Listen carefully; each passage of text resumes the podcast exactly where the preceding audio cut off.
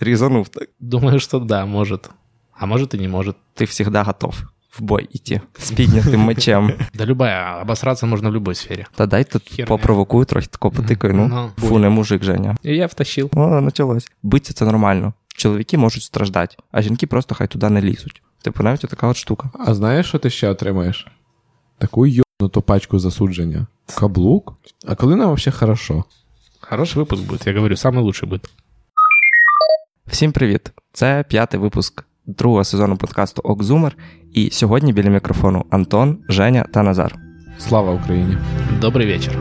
І так, сьогодні у нас чоловічий випуск, де будуть тільки чоловіки, але не тільки для чоловіків.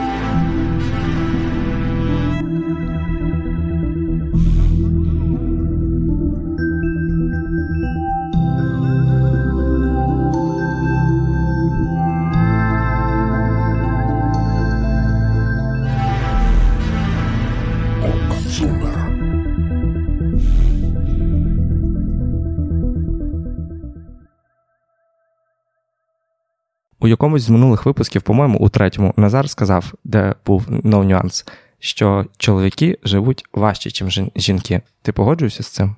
Так, очевидно. Ну, сьогодні ми постараємося обсудити, чого це власне так, а чого і ні. Женя, а ти погоджуєшся? Я полностью согласен тоже. Собрались мы тут такие три белых цисгендерных мужчины. Обіжені на цей світ Да. взагалі. І, И, це... и- и на женщин, и на, и на всех. Хорошо. Е, Це обумовлено, напевно, тим, що чоловічі ролі гендерні вони сильніші, ніж жіночі. Це ж правда, правильно? Тобто жінки переважно через останні навіть два століття взяти вибрали дуже багато собі прав, яких в них не було. А ми просто як жили, так і живемо, по суті. Скажіть, будь ласка, як змінилася роль чоловіка в останні, ну нехай там 200 років? Та ніяк. Ти думаєш, нічого не змінилося у ставленні суспільства до чоловіка? Взагалі за 200 років, в принципі, для чоловіка нічого сильно не помінялось, того що наші права меркнуть просто порівняно з всіми цими феміністичними штуками. Ти думаєш, це погано? М, Не зовсім, але це трохи перебільшено. Женя, як в нас все помінялося? Я лично не вижу особой такой прям разницы. Дослідження говорять, значить, я сьогодні буду по дослідженням і по теорії багато. Що, по-перше, стандартна роль чоловіка в суспільстві все-таки змінилася. По-перше, жінки стали долучені до ринку праці, і тепер ми конкуруємо не тільки між собою, а й жінками. По-друге, жінки. Так само стали більш залучені до економічної діяльності. Отже, від нас зростають ролі, що ми будемо залучені більше у сімейне життя і в тому числі виховання дітей. По-третє, це зменшення ролі традиційного нашого чоловічого ресурсу, тобто сили фізичної. Зараз багато грошей при, приходить разом із розумовою працею, у тому числі. І четверте, це звісно вже зростання уваги до зовнішності чоловіків. Тобто зараз ми слідкуємо за собою більше ніж чоловіки кілька років тому, грубо кажучи, можливо, не 200, бо там були ці всі. Князівства, королівства, і там теж багато ролі приділялося власне зовнішньому вигляду, але це все зараз стало на загал. І що ще е, змінилося, це звісно обговорення нормативної ролі чоловіка, бо того, що зараз є видимість інших, не тільки як Жень сказав, цисгендерних чоловіків, а є ще бі-чоловіки, є геї і так далі. Того, в принципі, дуже багато що змінилося. Дві найважливіші теоретичні поняття сьогодення це.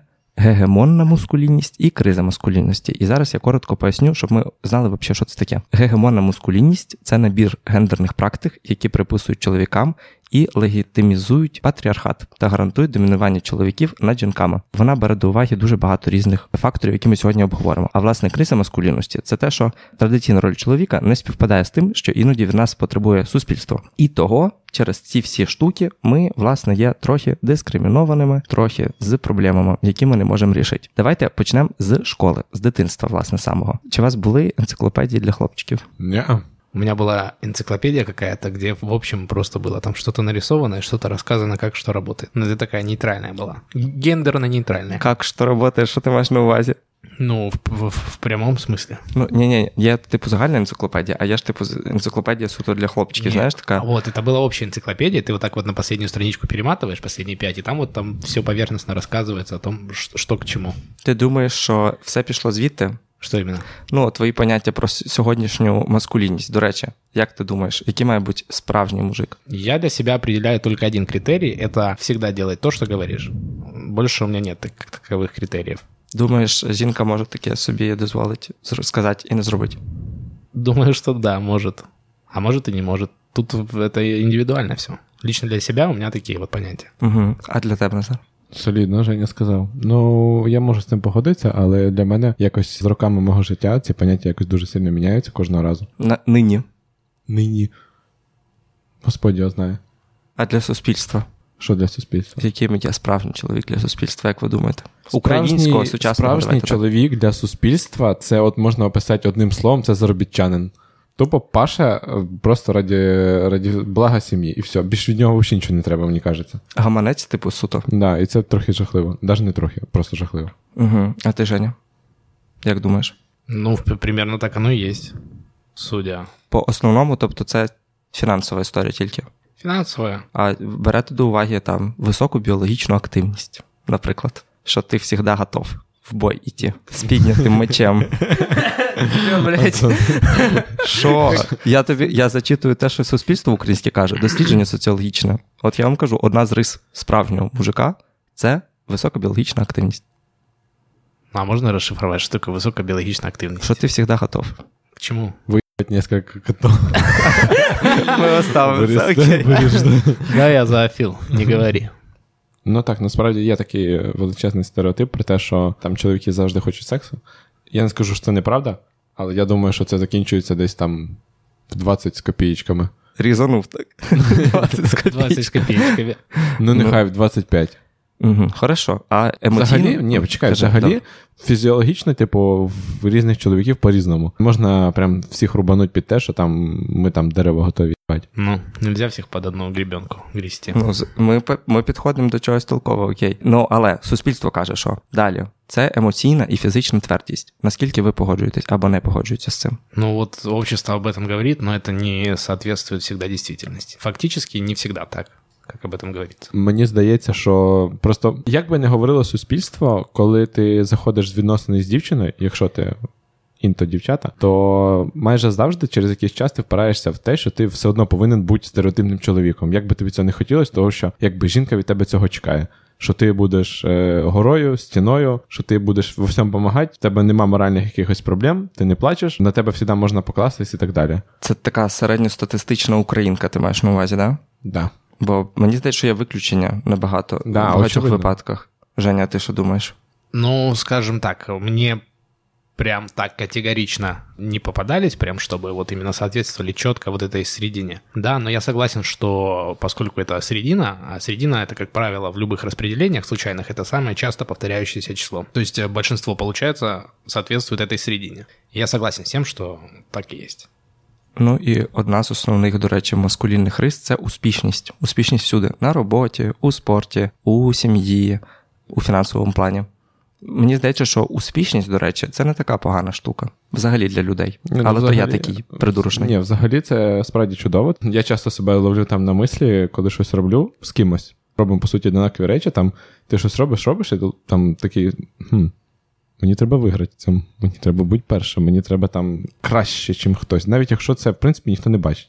Угу, така компетитив штука. Угу. Окей, хорошо, ще раз вертаємося до, дитин, до дитинства. От, оці всі коротше рис, риси, що нам нав'язує суспільство, вони не всі погані, правда? От як ми подумали, що успішність, в принципі, це прикольна штука. Але, наприклад, емоційна стійкість і так далі. Я зараз візьму конспект. Ще 5 секунд. Я. Смотри, насчет э, успешности еще хотелось бы добавить. Действительно, общество требует, чтобы ты был успешным, там, супер-пупер во всех сферах возможных, но не всегда получается быть успешным, и не всегда получается добиваться лучших результатов. И когда ты не добиваешься лучших результатов, а тебя, этих результатов от тебя ждут, соответственно, происходит очень неприятное для тебя ощущение, когда ты как будто бы недовыполнил чей-то задуманный план. Хотя на самом деле этот план чей-то, а вовсе не твой. Просто тут грає роль, яка в тебе сфера реалізації, правда? Да любая, обосраться можно в любой сфере. Да, але й зд- здобути успіх можна в будь-якій сфері. Це Можна. вже інше питання, чи о, суспільство одобряє ту чи іншу сферу, в Давай якій ти хочеш так. добитися успіху. Смотри, вот э, общество говорит, что мы должны быть успешными, да? А как общество реагирует, когда кто-то неуспешный? Вот в чем вопрос. Понимаешь, если бы общество адекватно реагировало, когда ты не добиваешься какого-то успеха где-то в чем-то, это было бы одно. Но когда общество реагирует достаточно остро, допустим, да, то это другое. А наведи приклад. Ну, не, не могу это из личного. М, Мені здається, що якщо тут можна привести такий приклад, що, наприклад, ти працюєш в школі там стандартним викладачем, і якщо ти не директор, і тобі вже там 40, то ти не успішний. Тож ти, ну хто ти? Ти простий викладач. Тебе невеличка зарплата, там, значить ти займаєшся чимось не тим. Але по факту, навіть простий вчитель там може бути суперкул. Да, і вчительська сфера, вона взагалі цікава. У мене особисто було відсотків 80 викладачок, вчительок. В університеті трохи змінюється картина, але все рівно саме шкільна освіта, вже не говорячи про дитсадок, там суто жінки, переважно, навіть директриса. Там чуть-чуть зменшується статистика, десь в мене є, може зачитаю, але в переважно да. Окей, хорошо. Енциклопедія для хлопчиків, що нам кажуть? Не хочу бути слабким, буду сильним і струнким. Це здорове, сильне тіло, яке ніколи не зрадить, розвинені м'язи, черевного пресу, рук, ніг та правильна хода надважливі для хлопця. Здоров'я, енергія, сила, витривалість, неодмінний успіх у будь-якій справі.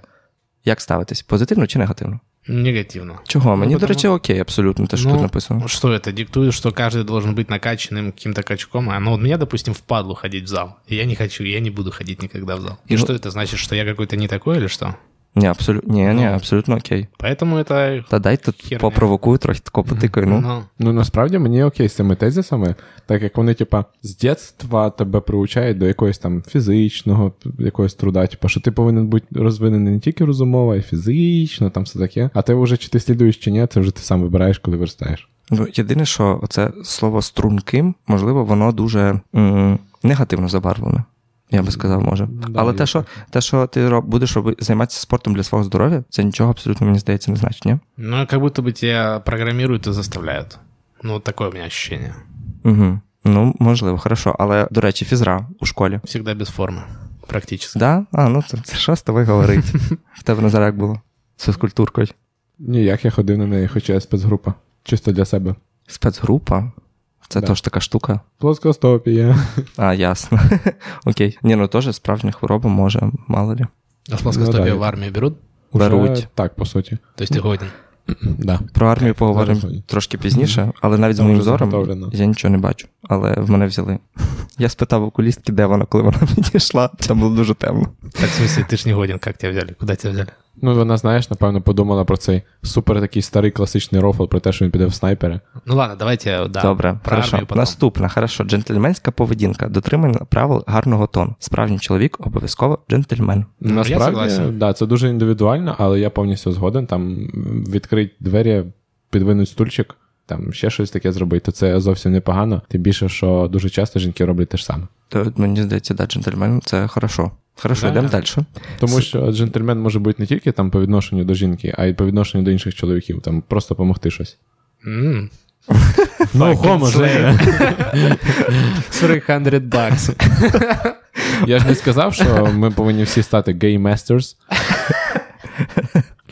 Окей, добре. Наступна ходить, риса. Ходить в джим. Самостійність, а отже, і незалежність від дорослих. Наприклад, цитата: Ідеш на кухню, а на плиті нічого, бо мати знову змушена затриматись на роботі, не знаєш, куди себе подіти, стомлений, зголоднілий і злий, але зачекай, саме час подумати, на кого ж ти такий злий. Навряд чи мама, сестра або сусід винні в такій ситуації, а найкращий вихід зі становища за фартушок і починай готувати улюблені смачні страви. Що думаєте? 7 лет игра со спичками или еще чем-то. Ну ладно, сейчас уже спичек, наверное, никто не использует, да? Хотя не, где-то используют. То у меня. Я користуюсь. Така, ти да. используєш? У мене є така, знаєш, зажигалка, яку нажимаєш, типа вона ага. запалюється для кухні з таким видвіжною штучкою. Как, Але взагалі про цю кухню я не можу не спомнити рофл. Ніхрен чим заняття, взяла картошки, начистила сусідів у гості. Оце так само, типа, тобі нема чим заняття, взяв собі, став приготував, пахавай. За фартушок. Ну, мисля непогана, ні? Ну, неплохая, да. Самостійність в житті вона допомагає багато. Да. Окей, четверте. Догляд за власною зовнішністю, але в міру, щоб не здаватися фемінними, як за собою доглядати і при цьому не стати чепуруном. І, наприклад, читаючи цю главу, хлопчики напевно подумають, це не про нас, тільки дівчиська цікавляться модою і можуть годинами розмовляти про ганчір'я. Ми, чоловіки, такими дрібницями не займаємося. Слухай, це правда енциклопедія для хлопчиків маленьких зі словом фемінним? Ні, ні, ні, це типу розподіл на ознаки, то типу дописано. А оці цитати, це ж це видумка. Видумка. Ну, ти хочеш, щоб ми конкретно коментували? Ну, рефлексуває, да, типу, рефлексуємо. Ну, типу, ну це, це непогано. Буквально майже всі тезиси, які подаються в цій енциклопедії, вони непогані. Якщо не брати вже конкретно про те, що цих хлопчиків заставляють бути хлопчиками, ні, це просто загальні тези про те, що ти маєш бути там опрятним, вміти зготовити з'їсти там собі і дивитися за собою. Да, хорошо. Сам приготовив, сам Це не, не так погано, типу, для дитини. Тобі ж не там батько тебе не б'є за те, що ти товстий. Хорошо. Ну і останнє це хлопчаче захоплення, на що часто акцентують там увагу. І, наприклад, назва одного з розділів сучасної енциклопедії для хлопчиків, що ви знаєте про машину тата. Тобто тут мені здається, що в даному випадку є невілювання іншими інтересами, які можуть здаватися жіночими. Все, що пов'язано з мистецтвом, все, що пов'язано з комунікаціями, навіть все, що коротше не техніка, цифри і так далі. Що Це насправді жахливо, тому що ну, якби я працюю з технікою, але все одно там нав'язування якихось таких штук це жахливо. Але є ще фактор великий, якщо вже прям трошки заглубиться, батьків, які повинні ну теж розуміти, що ти можеш займатися не тільки технікою або ще чимось, а там образотворчим мистецтвом або танцями. Так, як людина, яка займалася танцями, скажу, що це цікава штука для вашого життя. Да, мені вже це здається, що це дитина судить не по тому, що там написано в книжці, а по тому, як її виховують батьки. Про те, що вони кажуть, що добре, а що погано, що чим ти можеш займатися, чим ні. То для чого ці книжки взагалі нужны? Книжки відображають позицію суспільства. Це книжки були з 2006 року, тобто якраз коли ми були такими, що ми могли б їх плюс-мінус читати. Кстати, насчет э, спорта, да, я вот э, занимался футболом, допустим. Я вначале, э, это какой-то класс был, я не знаю, шестой, седьмой, я пошел с другом в дитячую юнацкую спортивную школу, и мы записались на футбол. Но там нужно было, в общем, принести какие-то документы, что-то там надо было нести. Плюс это был там октябрь или ноябрь месяц, когда там все, да, дороги развалены, все залито, там грязь. И в итоге, что вы думаете, я проходил туда два дня, и мне я не справился с э, вот этой грязью и документами, и ушел. И больше не ходил туда. Ну, и, и все? Но помимо этого я занимался просто, у меня напротив сразу, вот я с окна смотрю, у меня стадион школьный, школьный, и мы там играли очень часто. Я там выходил в 10 и приходил в 4 вечера. Мы все это время играли. Просто приходишь полумертвый. Mm-hmm. Да. Mm-hmm. Ну и я в зал еще ходил когда-то в 16 году полгода. И хоть я и достиг таких неплохих результатов за полгода, но потом что-то мне надоело. А, я помню, потом, короче, там была история интересная, у нас драка была какая-то. И нас с другом, с которым мы в зал ходили, нас отпили жестко. Та за що? Женя просто на нього показав і сказав, о, блядь, він качок, вийде його. Вот. И мы такие, а, да, нахуй, пошли пиво пить. И все. И реально, и мы начали, и мы начали, я начал курить в этот момент, вот как раз в 16 году, это там в августе месяце. Мы начали пить, и все, больше в зале не... Я Потом были у меня попытки опять туда ходить, но как-то вот, ну, не складывается, не нравится мне. А чего, як ты думаешь? Потому что, ну, вот просто это занятие, которое мне не нравится. Угу, окей. Вот мне але, тяжело. Але ж є якийсь інший спорт, що тебе драйвить? Вообще, для меня любой спорт — это мучение. Вообще любой. Фу, не мужик, Женя. И, и причем, и причем вот говорят, что там ты там или побегаешь, или позанимаешься спортом, у тебя будет хорошее настроение. У меня вообще не так. У меня после этого я сразу весь день мне просто плохо. Вначале морально мне плохо, а на следующий день мне плохо еще и физически, когда уже мышцы болят. Поэтому я не спортом не занимаюсь. А киберспорт, Женя? Киберспорт — это мое все. Вообще скажи, о, да-да-да. Киберспорт. А мне, мне кажется, Назар, мы с тобой где-то там пересекались. Ну да, трошки так. Грали ви там в одній команді. Ну, взагалі, кстати, я ходив в зал. Mm-hmm. Я причому ходив вже більше року, вже майже два, але потім мені щось стало впадло. І я теж дропнув, але зараз в мене якесь є велике желання, але я ніяк не можу себе заставити. В тебе бар'єр якийсь Хто має якусь круту мотивацію, пожалуйста, скажіть. Так, да, я вичитав недавно і вислухав, що психотерапевти Кажуть, що лінії не існує як такої, просто існує відсутність мотивації. Я не дуже заглиблювався в цьому питанні, але от вони дропує таку штуку, що лінивих людей немає. Є люди немотивовані. Не знаю, як це різниця.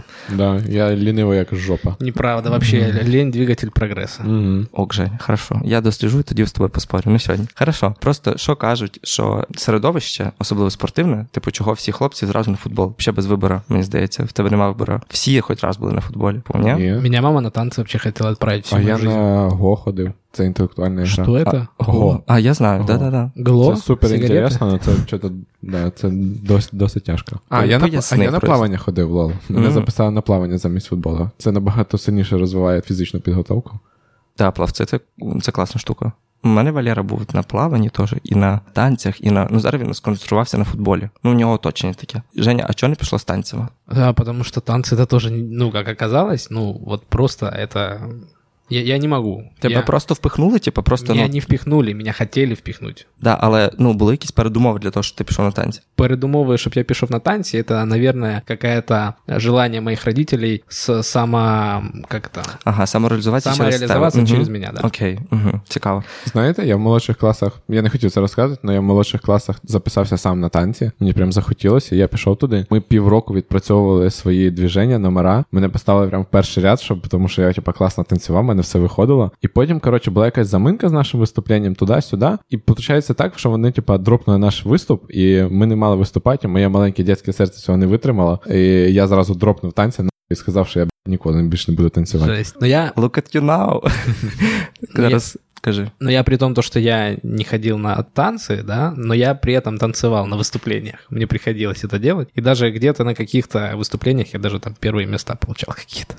Круто, Що ти Женя. танцював, Женя? Лізгінку? Я не помню вообще. Це, це грузинське, не армянське. Да, наверное. Я не разбираюсь, я украинец. Я просто танцював з дитинства. Прям, типу, коли мені там три було чотири, я вже там двіжував, і моя мама така: о, навірно, йому пора отдати його на якісь танці. Ну і вони віддали мене на бально-спортивні. Я успішно проходив 12 років, але я не скажу, що це було хобі, це був спорт досить сильний, тобто чемпіонат, турніри і все таке. І зараз я е, повернувся через 5 років там чи 6 паузи до викладання вже з соціальних. Танців бачати, і ну і Назар зараз ходить. І це в принципі прикольна штука. І ми зараз в рівному стараємося теж руйнувати стереотипи, що хлопці не танцюють. Але тут така штука, що танець не балет, бо балет прям супер, мені здається, дискримінований був раніше. Хоча люди так само не розуміли, що це дуже великий спорт, і прям це ще гірше, ніж все, що може бути на світі, мені здається. А от бачата, воно це соціалка, тобто танцюються з дівчиною, і ще й там куча плюшок для вас. Мене тримають насильно, будь ласка, допоможіть. Добре, хорошо. Ще у вас є якісь історії школи, коли ви страждали від того, що ви хлопець?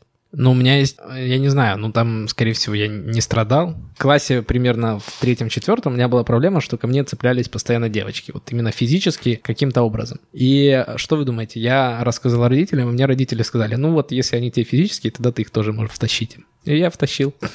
Ого, і... Женя зразу відбив тупо бажання всіх дівчинок до нього. дістати. Но при этом я девочек не бью вообще абсолютно. Ни при каких обстоятельствах. після того. Ну да, это было, когда я был, ну в смысле, они в четвертом классе, девочка сильнее, чем ты, поэтому можно. М, Ну, д- до речі, да. За- Make sense, make sense. Назар, що в тебе було? М, Ну, прям щоб я про щось пожалів, то я б не сказав. Але все одно в школі постійно приходиться. Не знаю, як у вас було в школі, але в нас був такий лайтовий булінг. Відстоювай трохи себе. Ну, в моєму випадку, в мене там не було з цим великих проблем. Мені в більшості мені було просто тупо впадло відстоювати щось. І я такий, типу, а що то там ділається? Ну, хай ділається. Я ну, був в окруженні людей, які не дуже добре себе могли відстоювати. І я бачив, як це, коли там народ булять, і наскільки це неприємно. Мені приходилось інколи відстоювати і себе, і всіх подряд. Прикольно. Я, до речі, провожу зараз собі в голові таку паралель, як е, взагалі е, все наше дитинство і навіть підлітковий вік дівчатам дозволялося значно менше, ніж нам. Тобто, от е, в мене ніколи не було проблем з тим, щоб піти погуляти десь чуть-чуть далі за наш район. Ну, грубо кажучи, да? І тут дівчатам кажуть: ой, не ходи, краще, типу, будь десь там в дворі, та-та-та, небезпечно, ще щось, ще, ще щось. Можливо, на це є якісь передумови, але все рівно це створює якусь певну таку зразу ж знову ж таки модель. Нас може не сильно просто батьки Ні, ти цінували. Это же защита девочек от таких, как мы, которые там их что-то там им сделают, изнасилуют, понимаешь? В 12 років. Да, Ну да, Ну, навпаки, це досить страшно. Що саме? да. Ну, от що вона юна ще, вона прям взагалі нічого не може з тим зробити. Меня, допустим, вот меня не ограничивали никак. Я мог Мгм. пойти куда хочу, и в целом только по времени бывало иногда, что там и то это до там 12 лет. А после этого, в принципе, всем похер стало. Да, у мене буде обмеження в тому, наскільки далеко я можу піти від хати, типу, і наскільки довго я можу гуляти там до определеного возрасту. Да, але ну а в підлітковому віці я маю на увазі. Я навіть пам'ятаю, що ми йшли на ночовку якусь теоретичну, і там, де були і хлопці, і дівчата. Ну це вже таке було ну 9 клас. І все рівно деякі персони мали вертатися додому, бо їх типу супер контролювали, і переважно 90% випадках це дівчата. Ну там це вже проблема там цього гіперконтролю, тому що за хлопчиками, там з якими я спілкувався, то за ними така ж так же сама була штука. Але бачиш, прикол в тому, що дівчата часто і самі розуміють, що їм може загрожувати якась небезпека, там коли вона йде, я не знаю. По обочині вночі. Ну, ми не- не говоримо про такі радикальні штуки. Мене то, що тоді батьки не пускали на обочину йти вночі. Просто воно далі пере... ну, коли дівчата і хлопці дорослішують, переважно хлопці більш відповідальні самі за себе, не шукають якоїсь опори. Якщо кудись в ліс, ти маєш вилізти звідти сам і так далі. А дівчат такі, навірно, я знайду якогось собі мужичка, там на нього там собі обопрусь і так далі. Переважна більшість. Ну так, да, я вже про це казав. Угу. Все одно, ну, ти якби маєш стати опорою колись там. Хорошо.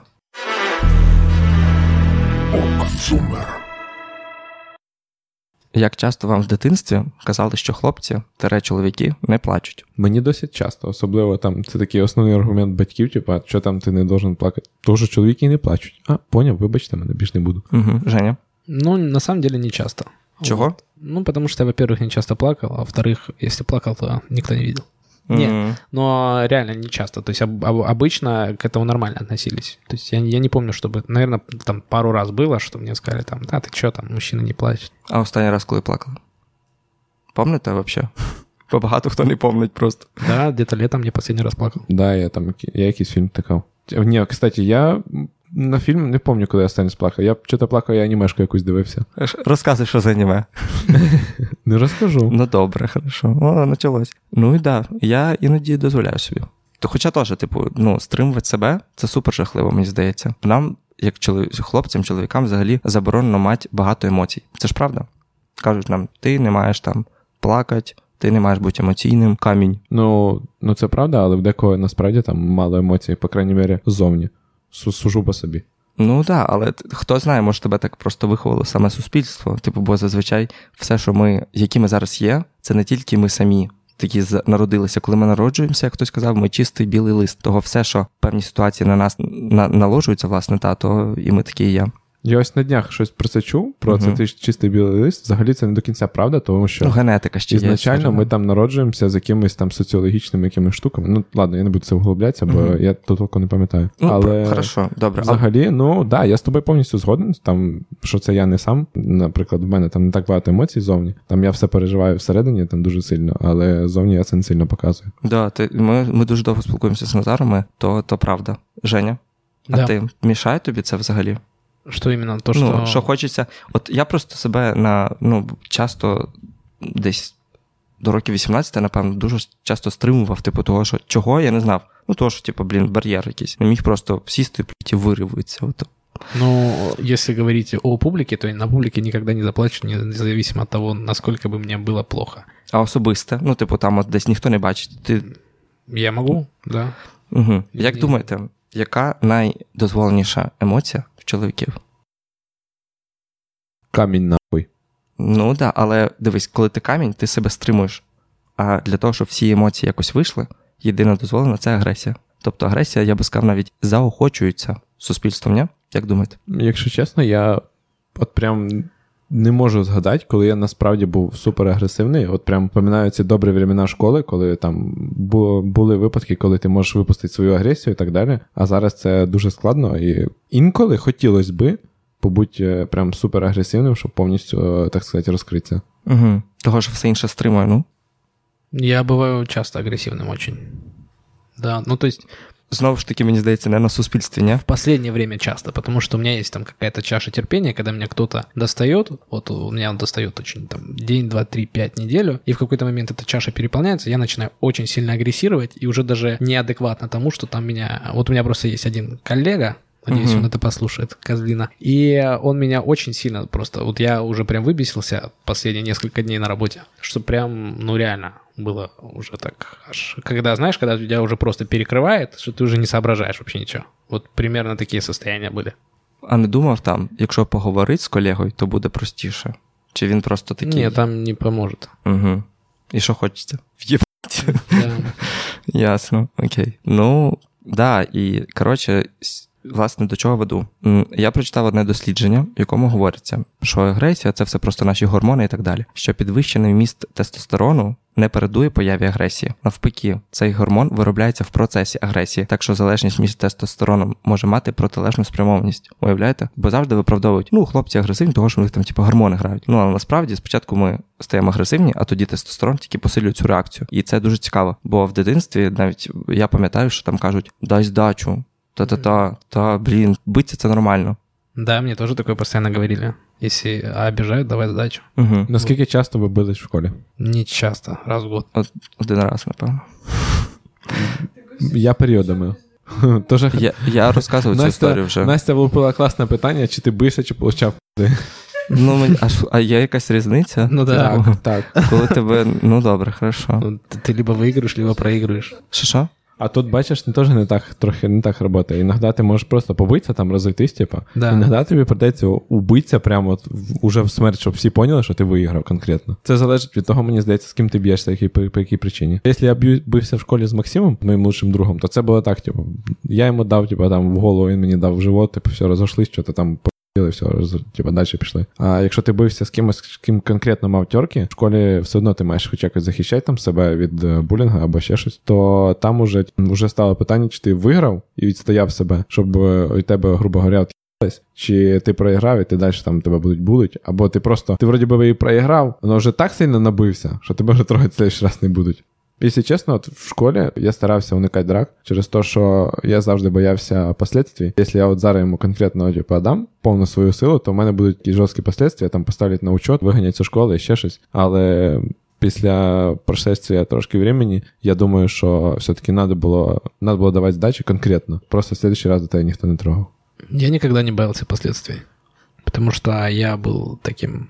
Сорві голова. Нет, я был эм, в очень хороших отношениях с администрацией. Администрация всегда в любых ситуациях все делала в мою пользу. Поэтому я никогда не боялся последствий. Единственное, что я всегда старался избегать э, каких-то конфликтных ситуаций. Да, то есть э, в какой-то момент в школе появились какие-то там люди из класса 6-7 в параллельном классе, которые мы не очень хорошо с ними, в принципе, классами общались. И я не очень хорошо с ними общался. И в какой-то момент это дошло до 9 класса, что меня прям уже начали так подбуливать. И в итоге, что я сделал? Я устроил вписку дома у себя, пригласил этих людей, и мы потом очень хорошо подружились. Все.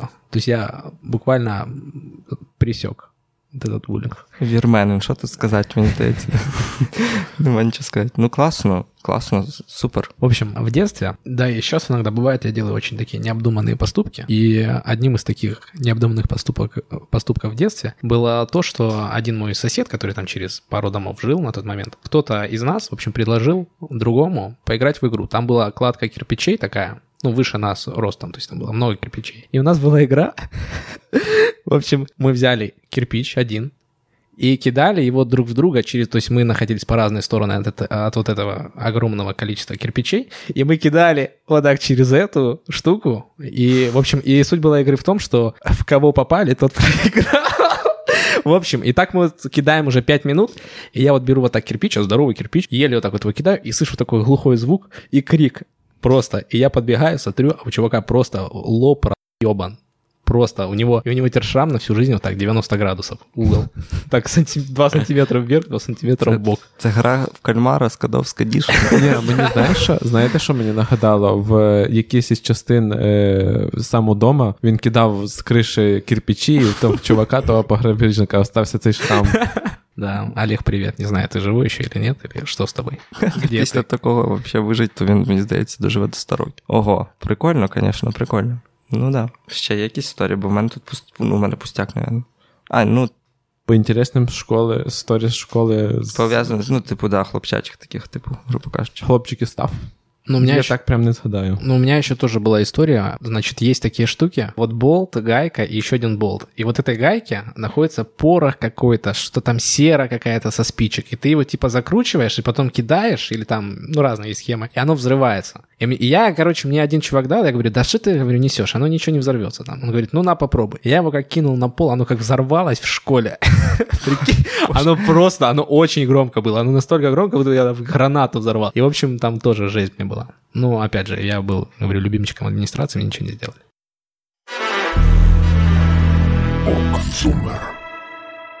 Let's go.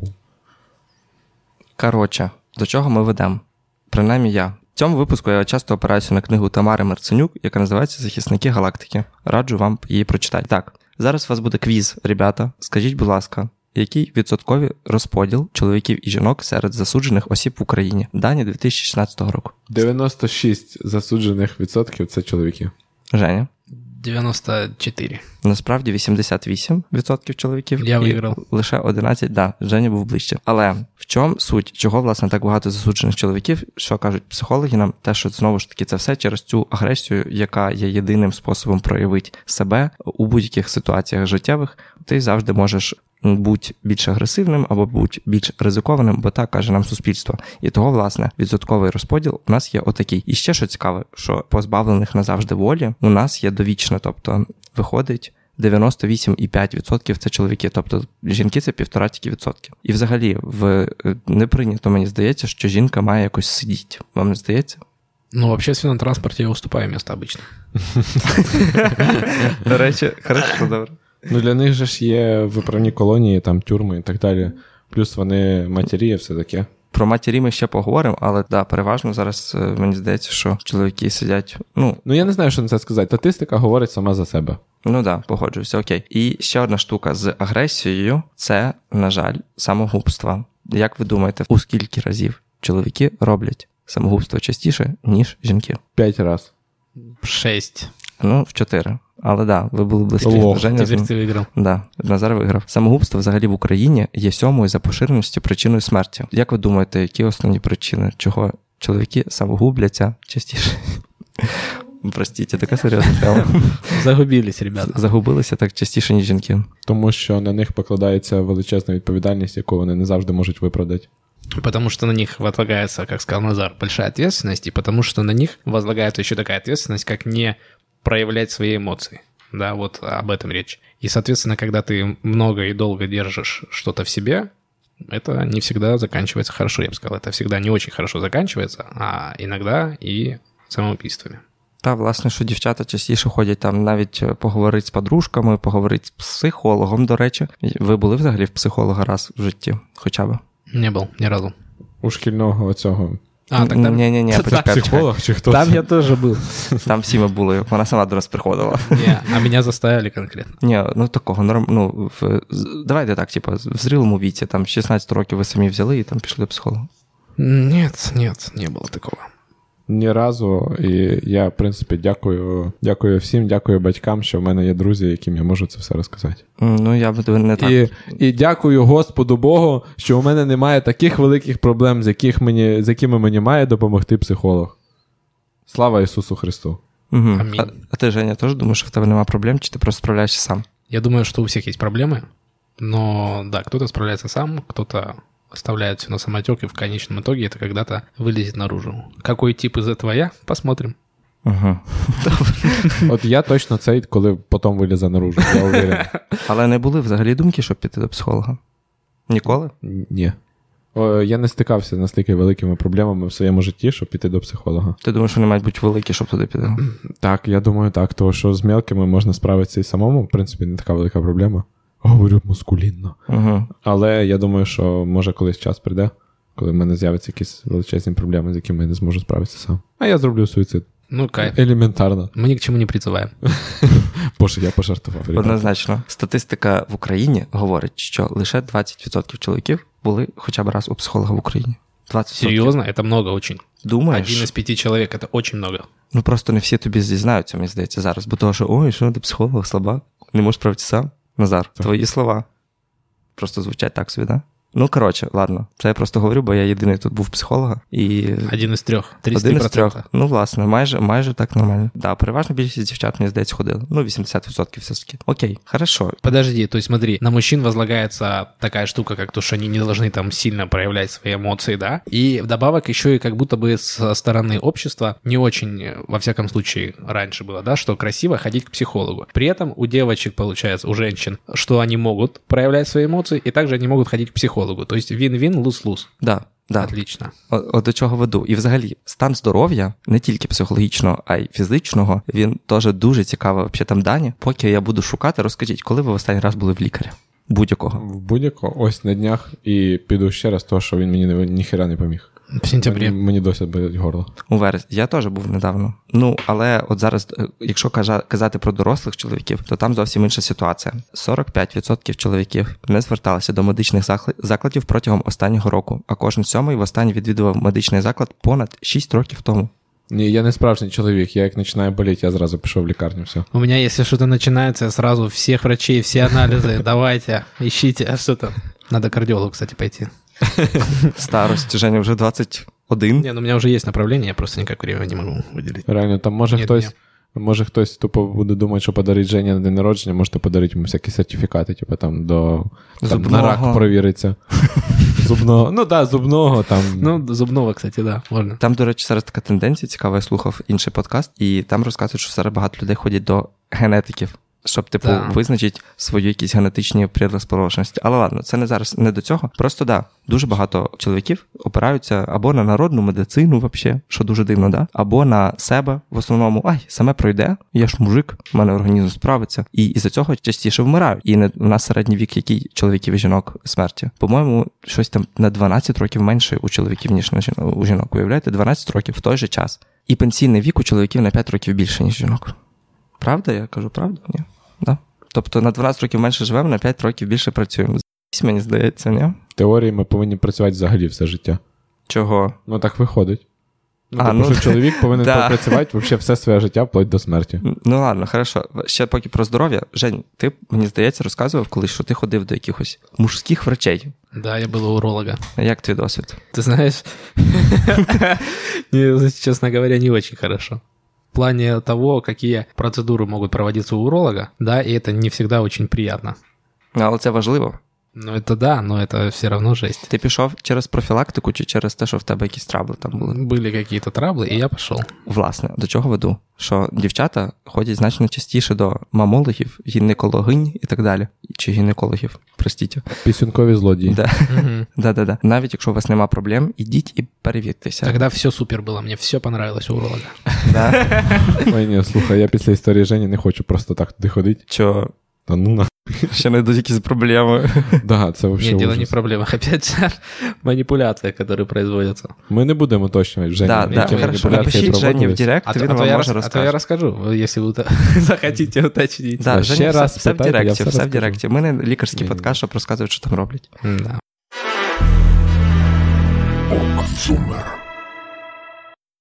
Розкажіть, де ви працюєте.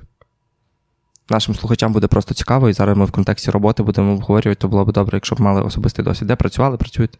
Мені здається, я згадував, я працюю системним адміністратором у фармакологічній галузі. У нас є мережа аптек по Західній Україні, от я адмініструю компи, які там стоять. І взагалі все, все, в принципі, що зв'язано з технікою. Я продаю технику другим организациям, B2B продажи. Я проектний менеджер, але переважно у культурі, і в туризмі, і в урбаністиці. Коротше, моя робота взагалі не серйозна. Давайте пропустимо її. Хорошо, як ви думаєте, чи впливало суспільство на вибір вашої професії?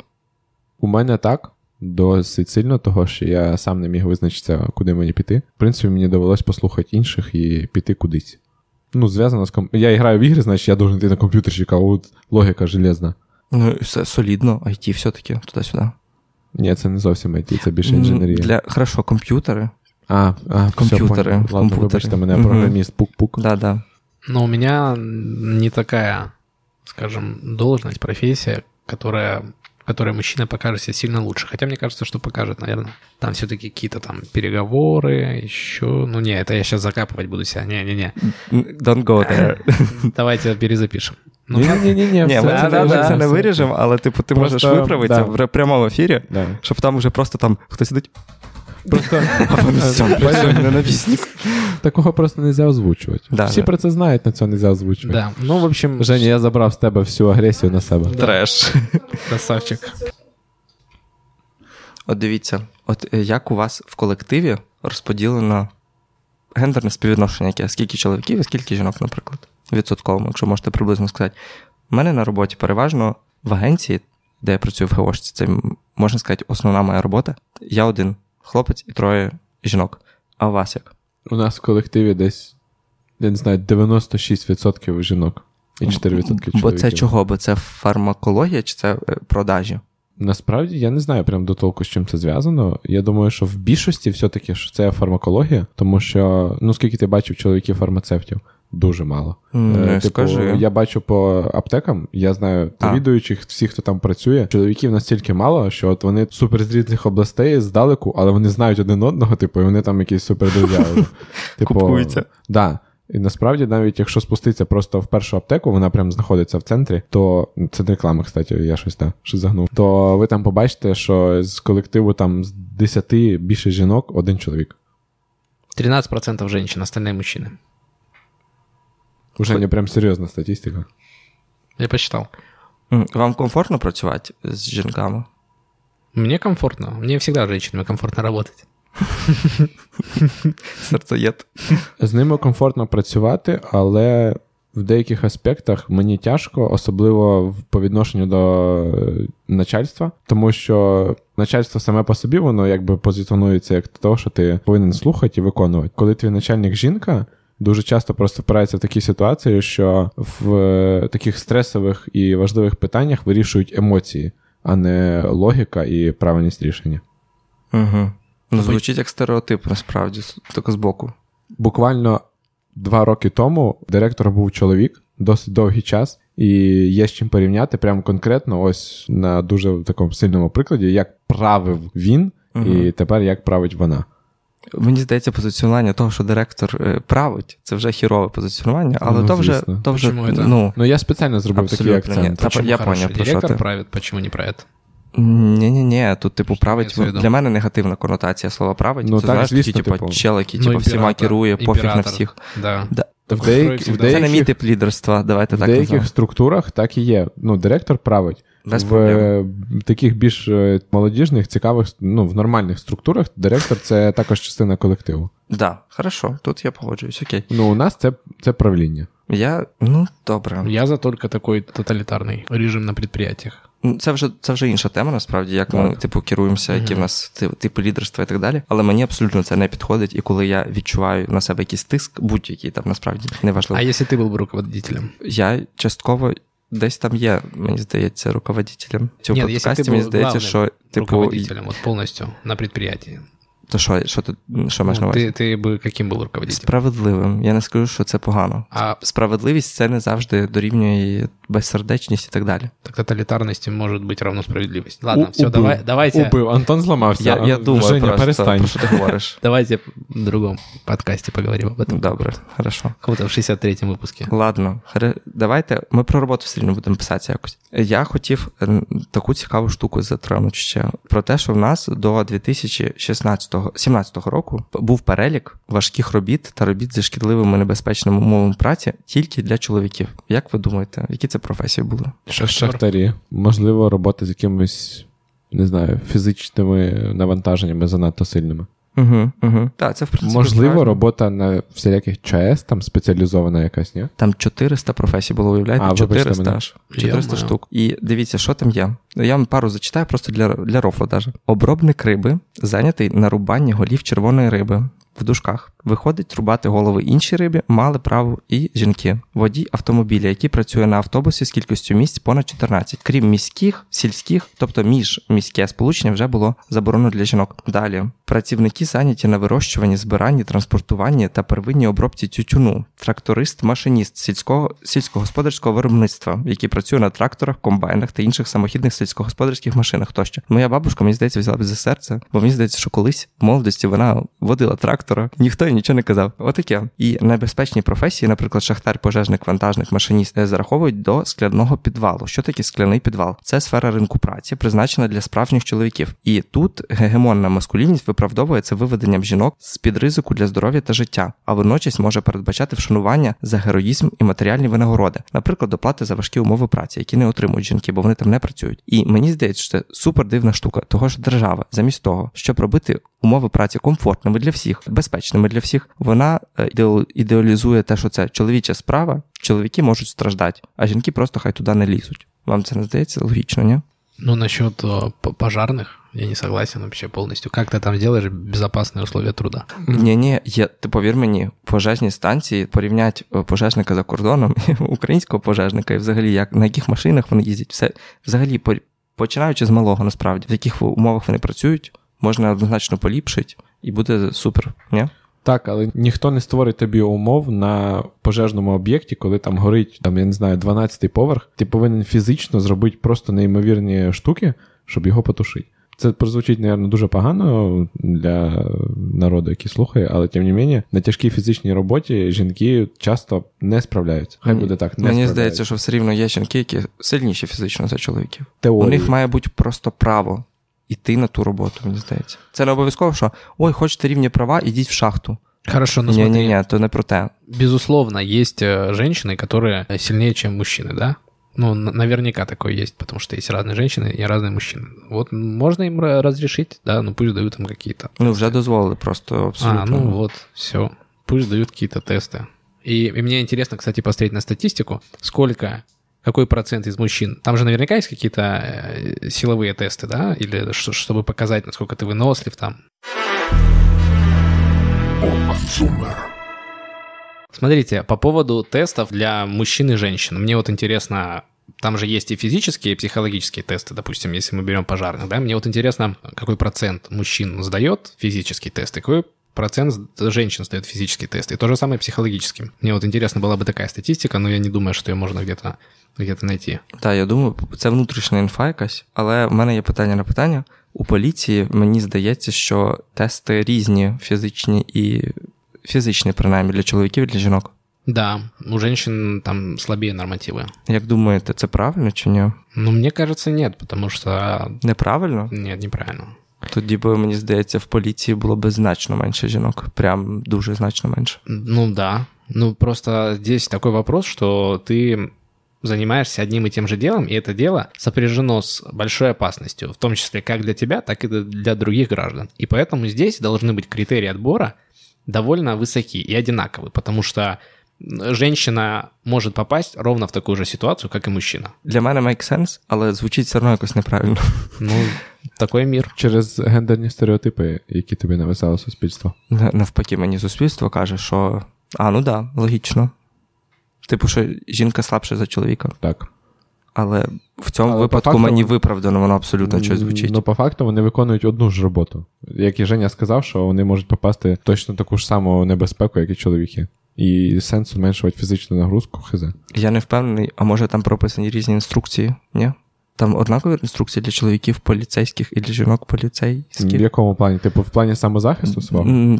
Там екстрена ситуація, там та-та-та, щось хтось робить чоловіки то, але жінки роблять то, але це не роблять чи що? Типу, Ні, там- чоловік іде стрілять, а жінка біжить кликать на допомогу, чи що ти хочеш Та- сказати? Ну, сумніваюся, що таке є. Ну, от і я про це. Хорошо, але дивіться, почекай, я тоді у- у- ще більше зроблю, е, заглиблюся. От Олімпійські ігри. Там є розподіл на чоловіків і жінок. Мгм. Тоді теж треба не забрати цей розподіл, чи як виходить? Якщо. Вот нет, это же противоречит этой логике. Бачиш, на жаль, якщо чоловіки будуть в одній категорії з жінками, то жінки нічого не будуть виігрувати. Або рідко, я би так сказав, що ну, не прям нічого ні. Ну, так, да, може бути. На, наприклад, де? А є спільні, спільні види спорту? Ні, ні, ні, то олімпійські види спорту, там, де об'єднуються чоловіки і жінки. Фізичні, ні. може, дуже, да, ні. та, да, ну, фізичних може і не ні, там, де боротьба якась, але це А, а стрільба, биатлон какой-то. е, стрільба якась точно. Ні, біатлон. біатлон, ні, ні, ні. Ти впевнений? Да, да, тато дивиться біатлон. О, на, хорошо, вибачте, це погугліть самі, я не знаю. Ми ж бачимо дуже часто приклади того, як там трансгендери чоловіки, типу, вони записуються як жінка, йдуть на якісь соревнування і там виігрують, ну, буквально без шансу. Там ставлять світові рекорди там в жіночій становій тязі чи ще щось. Мені здається, що коли ти йдеш на будь-яку свою роботу, ти маєш врахувати ризики, які там тебе чекають. Всі ми маємо право працювати де ми хочемо, але чогось з одних чи інших причин ми там не працюємо. Ми ж не працюємо пож- пожежниками, не знаю чого. Може, того ж там небезпечно. Небезпечно для всіх в рівності і для чоловіків, і для жінок. І мені здається, що коли ти жінка, ти маєш враховувати те, що да, звісно, ви маєте право йти працювати ким ви хочете, і це супер. Але з іншого боку, враховуйте ризики, які вас там чекають. Ризики однакові, ні? Що Ну, для, так, що звісно, для одного, що для іншого. Ну, да, і того, типу, їм треба здавати одинакові фізичні ці Да. дані. Не, Ну, вот, кстати, не-не-не. смотрите, М-м. им нужно сдавать одинаковые физические эти. Понятно, что если ты там о себе не очень беспокоишься, тебя, в принципе, не волнует особо вопрос, что у тебя может быть такой риск, как у мужчины, а ты слабее, чем мужчина, это окей, это твое дело, куда ты там попадешь, хотя, с другой стороны, тебя будет государство лечить, поскольку ты, да, там на задании каком-то. Но нужно учитывать то, что во время каких-либо таких операций или действий, или ты просто подошел к неадекватной компании, где были люди адекватные и неадекватные, есть еще такой фактор, как жизнь какого-то случайного гражданина, который ты должен защищать, понимаешь? И когда уже берется не только твоя жизнь в расчет, а в расчет еще и жизнь другого человека, которому из-за твоей неправильной, не такой, как нужно физической подготовки, физической подготовки нанесут вред, тогда как бы поэтому нужно делать одинаково. Окей, у мене тоді питання. Можливо, це це проблема не самих жінок, як таких, а саме їх підготовки професійної. Чи не маємо ми спихнути на те, що жінка така, яка вона є слабка і не хоче захищати, або думає, що може щось статися і не захистить, бо того, що її погано підготувала сама власна структура поліції. Тож це їхнє завдання виховувати спеціалістів. Спеціаліст може бути або в певній галузі дуже інтелектуалом, або в певній галузі дуже сильним, сміливим і так далі. Есть, вот я не помню, я могу ошибаться, но, по-моему, где-то есть какое-то исследование, которое говорит, что, в принципе, мужчин как бы все равно сильнее физические там мышцы просто по дефолту. То есть, да, очевидно. Ну. ну, я говорю про то, что и женщины, в принципе, в основном меньше, чем мужчины по размерам. И это тоже влияет. И, соответственно, не всегда ты можешь воспитать на такой же уровень женщину, как мужчину в фізичному плані, як би не хотілося. От, і ти за, за рахунок цих тестів ніби відрізаєш жінку, виходить. Да, Типа... правильно. Но так ты отрезаешь не женщину, а ты отрезаешь человека, который, возможно, гипотетически в какой-то ситуации не сможет защитить себя или какого-то гражданина. Понимаешь, это другое. Когда речь идет о каком-то продавце, который, возможно, в магазине ей будет тяжело снять там какую-то микроволновку с какой-то полки, это одно. Но когда речь идет о безопасности своей и особенно о безопасности других граждан, это другое. Не знаю, для мене це все рівно звучить якось неправильно. Як, як, ну... Звучить воно очевидно, що неправильно, але. Ну, типу. Ну, така жахлива реальність. Так, да, окей. Ладно, поїхали далі. Переходимо в приватне життя. От є робота, є приватне життя наше. Як ви думаєте? От у нас є декрет, і якщо ви не знали, до речі, що цікаво, я прочитав, що декрет може йти не тільки мама і не тільки тато, а й бабушка і дідусь, насправді. Але це інша історія. Сьогодні ми хочемо ще про проговорити про те, як ви думаєте, ви би могли піти в декрет і дивитися за дитиною full time, а ваша би жінка потенційно працювала? Я вже відповідав на це питання в якомусь з попередніх випусків, тому хай відповідає Женя. Нет, я бы не смог. А чё? Ну, не знаю, мне кажется, это неправильно. Неправильно не потому, что я считаю, что обязанность женщины это сидеть возле ребенка, а неправильно потому, что я считаю, что моя обязанность это работать. Угу, Окей, хорошо, Назар. Нагадай, що ти там говорив. Я сказав, що я міг би піти в декрет замість жінки, але це повинні бути, е, напевно, величезні якісь е, аргументи. Типу, я думаю, логічно. Якщо я заробляю десятку, а вона заробляє десятку тільки в євро, То мені здається, очевидно, хто має піти в декрет. Не мужик, ти взагалі якийсь, якщо Але бачиш, десятку євро. Бачиш, проблема в тому, що я не рішаю. Я не рішаю це один. Тому що в сім'ї нас двоє, дитина наша спільна, і тому я спитаю, чи очевидно, її хочеш. Будь ласка, хай хай я не заробляю в баксах, типу, чи в євро, то будемо так. Або навіть якщо я заробляю більше, якщо вона на відріз відмовляється, ну хрен не знаю. Я би тоді впевнював її логічно. Я би, напевно, такі всі речі трошки би якось по чуть-чуть обговорював на березі. Ну, то уявляєш? Так, да, але ти не можеш знати деякі штуки наперед. Наприклад, про те, що там через місяці там тобі запропонують якусь посаду величезну, Бог знаде. Угу. Ну окей, тут взагалі від ставлення до роботи залежить все. Бо я би, напевно, взагалі ніколи в житті в ідеалі не працював би в офісі там з 9 до 6, бо мені це дуже не імпонує. І було би класно, якщо б в потенційно в майбутньому, то якось було б 50-50. Угу, Тому Антон працює з 8 до 2 ночі. Все. Да, невільний графік, насправді. Вільний графік, насправді не вільний графік. Окей, до речі, що ще цікаво, коли ви, наприклад, захочете взяти декрет, як ну, як тато. Якщо. Да, то ви, ваша жінка має обов'язково повернутися на роботу, взяти там спеціальну довідку якусь, яка засвідчить те, що вона працює, і тільки тоді вам дадуть декрет, як татові. А жінці в такому випадку не треба посвідчувати того, що тато працює. Уявляєте? Типу, навіть така от штука. А знаєш, що ти ще отримаєш? Таку йобнуту пачку засудження.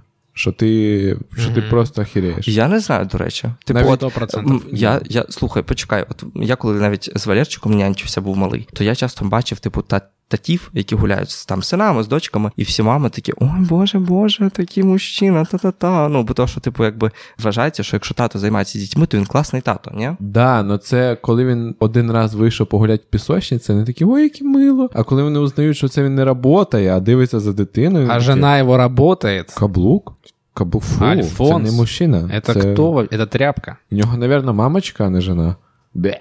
А другі мужчини. Розмазня. Мені здається, вони більш софт восприймають, але все одно це, типу, хм, лол, не мужик, що? Чого ти не працюєш? Ти що, з малим сидиш? Ну так, да, да, абсолютно очевидно, да, да, да, це правда. Але є просто цей інститут, е, типу, татівства, не батьківство, бо батьківство включає всіх, а татівство він в Україні такий собі насправді, да. І часто наводять в приклад шведів, що я теж читав, але навіть у шведів лише 20% татів сидять вдома, а 80, ну, там 80% це переважно все рівно жінки. Як ви думаєте, як взагалі вирішити цю проблему? Ну чи для вас це взагалі проблема? Ні, так це не проблема. Ну чому в декреті де жінка, це очевидно, чому обумовлено. То що вона матір, вона найближча зі своєю дитиною. Там три місяці може побудь і вийти на роботу, ні? Ну, це вже залежить від її бажання. Вона Ладно, може і я- просидіти я- я скільки там, жартую, два я роки чи жартую. скільки в декреті. Да не, ну три месяца это мало, мне кажется. Це супер мало. Да, ты все равно там... Да, там сможешь. психологічно дитині треба дуже багато опіки і турботи, яку зазвичай дає більше мама, ніж тато, тому що ну, тато пропадає на роботі і так, Так далі. даже если говорить не о психологической, она уйдет через три месяца, все равно очень много ребенку нужно там свои 4 месяца или 3 месяца. Не только психологической заботы, а обычно физической, поэтому это рано. Ну в любом окей. случае. Хорошо, а розподіл праці вдома? От я на, я на самом деле дуже кайфую від е, прасування. От я, я глажу, і мені прям так воно якийсь антистрес. Але от е, мить посуду не люблю. А знаешь, когда я последний раз гладил? Блін, ну ка- скажи. Кота сьогодні зранку. Не, у меня нет кота. Я не помню, но года два назад я последний раз что-то гладил. Це, до речі, дуже класна штука. В Німеччині не гладять взагалі одяг, крім рубашок. Ну, и у меня рубашек нет, поэтому нахера гладить. Су, клас. Це ужас. Не знаю. Я в Німеччині взагалі, коли ми приїхали в Німеччину, я трохи жахнувся, то що як це? Я ж не поглажений вийду. А що мама скаже, якщо побачить? Да, в мене таке. Угу. Ну, типу, я не знаю, на, на рахунок, типу, фізичних обов'язків я роблю ту роботу, яка, яку треба зробити. Все. Неважно, що там за робота. Ти не розділяєш на жіноче і чоловіче? Ні, якщо треба погладити, я поглажу. Якщо треба помити, я помию. І, Типа, і ну, вплоть майже до всього. А ти Жень? Так же самое абсолютно. Ну, в мене так само. Тобто тут якось ми не особо там будемо спорити на щось. Но, чогось. но если вдруг надо будет забить какой-то гвоздь, Угу. то тогда я разделяю это. Да, как только мужское, понимаешь? Угу. Угу. Да, є трохи. Да, не, не трохи, так і є. Ну так, я, я теж не можу уявити, щоб е, хтось був гость. Максимум це визвати мастера, якщо ти сам цього не можеш зробити. Там ще, до речі, класна інфа, що коли сама жінка працює більше на роботі, вона і більше працює в сім'ї. Чим менше працює жінка на роботі, тим менше вона залучена до домашніх справ. Це якась взагалі та статистика, але так і є. Типу, там, чим більше ти працюєш вдома, тим ще більше на роботі працюєш. А чем это обусловлено? Не знаю. Типу, от просто досліджували жінок, і там вони скільки 100 годин в тиждень працюють на роботі, а потім скільки годин в тиждень вони працюють вдома. І виходить так, що чим шв... чим більше, тим більше. Кореляція така якась дивна. Угу. Окей, хорошо. І останнє таке питання, напевно, одне з останніх. Як ви думаєте, ви взагалі феміністи? Чи точніше сказати, профемініст? Як там правильно зараз неправильно? Смотри, а можно, если женщина... Що для тебе фемінізм? Отак давай. Подожди, а если женщина ударила меня, сделала, ну, леща мне втулила, я могу в ответ ей леща втулить? Я взагалі проти Теорії будь-якого можеш. насильства. Ні, я проти будь-якого насильства, типу, абсолютно. Типу, якщо тебе хтось влупив, це вже неправильно. Будь-хто. Ти Ну хорошо, я могу в ответ влепить, вот это будет справедливо? мені Дивлячись, абсолютно ні. якою філософією ти керуєшся. Знаєш, насильство приводить до насильства, тому треба пробачатися. Так. Ну вот, ну так это получается тогда и мужчин будет касаться. А ес- если говорить о мужчинах, тогда ответ очевиден для меня. А если говорить о женщинах, тогда я не согласен с этим. Получается, я не феминист. Вот так вот я скажу. Феминизм это речь о чем? О, о равноправиях, правильно? Мужчина и женщина. Ну вот, если женщина может ударить мужчину, значит и мужчина может ударить Почекай, стоп, стоп, стоп. У жінок є завжди це право. І в чоловіків є це право. Або його нема, або його нема. Ну, Я считаю, что у мужчины такого права нет. Поэтому я не феминист. угу. окей, хорошо. Назар. Я затрудняюсь відповісти. Якщо брати оригінально про фемінізм е, з, боро- боротьбою жінок за свої права, то why not? Я, да, я теж за. Тільки не за щось радикальне, мені здається. Все, що радикальне, то зле для мене. Але іноді толкове. Угу. Хорошо. І останнє це стереотипи та диск- дискримінація, де нас реально от прям дискримінують, що нам каже книжечка, так сказати. Е, Женя, можеш почати, в принципі. Зразу зазначу, що вам це може здаватися не неправдою і, так сказати, платою за привілеї, які ми маємо, що ми народжуємося просто з пісюнами. Так, вот у меня есть один, допустим. У ночных клубов двойные стандарты э, насчет входа. То Make есть- sense. То есть э, от женщин а, можно оплаты и не ждать, то есть там бесплатные входы для женщин. А для мужчин, как правило, если в принципе вход там насколько-либо платный, он всегда будет платный. А для женщин есть вероятность, что он будет бесплатный. Вот такие есть вещи, и я сам с этим сталкивался на самом деле. То есть я бывал в таких заведениях, где именно практикуются такие всякие штуки. Є вихід. Є й бари, там безплатно пускають. Ладно. Скільки гей-барів в рівному ти знаєш? ноль. Угу. Взагалі, основною такою темою дискримінації, як на мене, ми можемо побачити в тому, що у жінок немає військового обов'язку. У мене така проблема з'являється просто ні звідки. Просто по факту того, що я чоловік з 21 року до 27, я повинен переживати за те, щоб мене на два роки чи півтора, півтора-два Уже, роки. во-первых, со 17, по-моему, уже там А, был да, повернув Зелемський е, з 18 років. Дякую, гарний президент, дякую. полтора года, если у тебя нет полного высшего образования, то есть магистратуры. І рік, якщо є Якщо є. магістр, да. І я от з 21 до 27, от тупо просто в стані постійного стресу, чи мене заберуть в армію чи ні. Ну, ні за що. А чого ти в стресі? Просто. Ну, того, що Чого я не хочу послужити, а чого не армію? Того, що, як казав мій дід, якби він зараз був молодий, він би не робив дві речі: це не женився так рано, і друга, це не пішов би в армію. Того, що зараз ситуація в армії така собі, Плачевная. скажімо так, Стає багатьох краще, вона, кстати, класна. Але в більшості все одно це досить, досить такий жах. Без політики. Коли прийшов Зеленський, стало набагато хуже. По їжі, по екіпіровці, по взагалі ситуації в армії стало все прям дуже хірово. Ну, смотрите, э, да, но это речь, наверное, больше о том, что хуже стало у контрактников. А если говорить о срочниках, то там всегда, в принципе, было плохо. Я был летом в августе в Скадовске, мне нужно было м, зарегистрироваться по месту жительства. А этот процесс, кстати, у мужчин, да, со- обязательно сопровождается походом в военкомат, там, ну, тоже постановкой на учет, если ты еще не служил, и если служил, тоже там какие-то штуки свои. И вот я был в военкомате, и я разговорился с одним военным, и он сказал, что вот у меня растет сын, ему там сколько там, 8 лет, вот было недавно, говорит, говорит, я сделаю все возможное, чтобы он никогда не пошел в армию. Этот человек работает в военкомате и непосредственно связан с этим. А дело все в том, что армия это, по сути, принеси, подай, иди нахер, не мешай. То есть все, что ты делаешь, это ты занимаешься тупо физической работой, там максимум раз в год съездишь куда-то, постреляешь на полигон, если повезет, и все, ты занимаешься. И проблема даже не в том, что ты физически работаешь полтора года или год, да, а проблема в том, что ты это время тратишь на непонятно что. Ты потом вернешься в жизнь, ты будешь просто потерян максимально. Ты не понимаешь, что ты делал до этого, и непонятно, что делать после этого.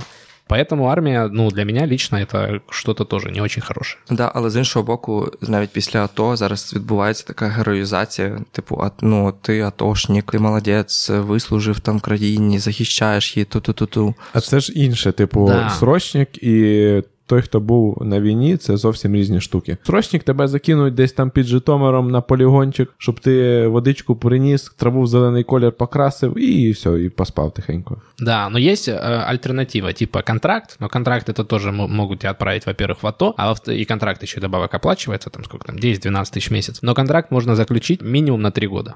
Угу. Поэтому, то есть, безусловно, когда ты отслужил этот контракт, тебя не призовут уже в армию, да, но при этом 3 года тоже не очень. Так, я погоджуюся, що армія і тюрма, мені здається, це дві найжахливіші структури, які можуть взагалі існувати в країні, Я думаю, в что, пострадянських країнах. я думаю, что в тюрьме покруче будет.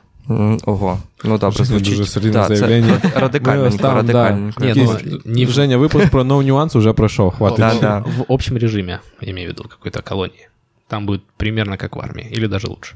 Там тебе не буде пи***ть старшина. И не надо ни хера делать почти. Блін, я ще згадав, що в школі в нас були хірові туалети. Ну, а в нас це все реконструювали вже пізніше. Ну, але, типу, все одно, в дівчат завжди ніби більше треба їм Да. приватності, і в них завжди краще там туалети, і, якісь чистіші. будь-які побутові такі потреби, в них завжди ніби краще. Тож, а, Так не і тільки в школі, так Да, всюди. будь-де, абсолютно, да, я погоджуюсь. Бігав вчительський. Мене виженуть тепер з гімназист. Кращий Знаєш, гімназист. Ми записуємо подкаст, мені здається, на більше, ніж годину. Ми тупо ниємо, просто як чоловікам плохо. Та, ну, не завжди, до речі. Ну, тут і жінок теж згадали, до речі. Да. А коли нам взагалі хорошо? Ніколи, блядь. І взагалі, по здоров'ю ще немає чоловічих консультацій, а жіночі консультації є. Отак от. А знаєте, коли чоловікам хорошо? Коли вони розуміють, що їм не треба сідати на парашу. Оце єдиний плюс. Ще Я- Почекайте, що? Дописалися, називається. Ми спочатку говорили, кому важче, чоловікам чи жінкам. Ви досі думаєте, що нам тяжче жити? Ні, насправді це рофл, того, що ну, в кожного є свої проблеми. Там не восприймайте це прям близько до серця, оці слова. Але в чоловіків також є величезні проблеми, і вони ніяк не менші, ніж жінок. І так само в жінок ні, вони ніяк не менші, ніж чоловіків. Я думаю, что, в принципе, неправильно говорить, у кого больше проблем. Проблемы есть у всех, и надо исследовать проблемы женщин, да, в каком-то І з ними боротися. Женщинами? Твою мать. Хедшот. Убив, закопав і взагалі урив. Нужно бороться со всеми проблемами. Ні, ну коротше, мені було інтересно з вами поговорити на ці всі теми. Такий, такий вийшов випуск досить е, моментами, звісно, скользький, але ви нам напишіть, якщо ви з чимось не погоджуєтесь, і чого ви не погоджуєтесь. Нам дуже цікаво читати ваші думки. Останнє, що ми зробимо, напевно, це рекомендації, які можуть бути не пов'язані з випуском, але я все-таки хочу вам порекомендувати книжку, з якої я брав переважно всі дані. Тамара Марценюк, захисники галактики. Почитайте, у вас ви прозрієте багатьох питаннях, мені здається. Назар. Моя рекомендація в тому, що я не так давно відкрив для себе танці, бачату, яку викладає мій друг Антон. Тому я раджу відкритись до чогось нового. І навіть якщо вам здається, що це не дуже морське заняття, але по факту тут дуже морське, чоловік там робить взагалі всю роботу. Але це таке. Я рекомендую трошки відкритися до цього світу і піти на якісь станції або якісь такі движення цікаві, які змінять трошки темп вашого життя. А ще є справжнє чоловіче аніме JoJo's Bizarre Adventures. Це аніме про мужчин для мужчин від мужчин. Ребята, рекомендую всем сходить к урологу, провериться, сделать ежегодную проверку там на всякие разные заболевания, воспаления, еще что-нибудь. Дівчата, які нас слухають, ок, ок, піду. По шкалі від 1 до, до 10 напишіть Жені, чи як скільки вам понравилось. Что именно? Урок. Уролог. Все, ставте нам 5 зв'язд, підписуйтесь на нас у всіх соціальних мережах. На наш Окзумір у нас є тепер і Ютубчик, і Apple подкасти, і Google подкасти, і Castbox. Все любе голубе. І ще дуже важливо, щоб ви писали нам коментарі і репостили цей випуск собі в сторіс. Ми хочемо бути класними. Дякую, що слухали. Спасибо большое нашим друзьям из Town Image Studio, которые предоставили нам аппаратуру для записи такого прекраснейшего звука, которым вы сейчас наслаждаетесь. Бувайте! Всего хорошего. Слава нації.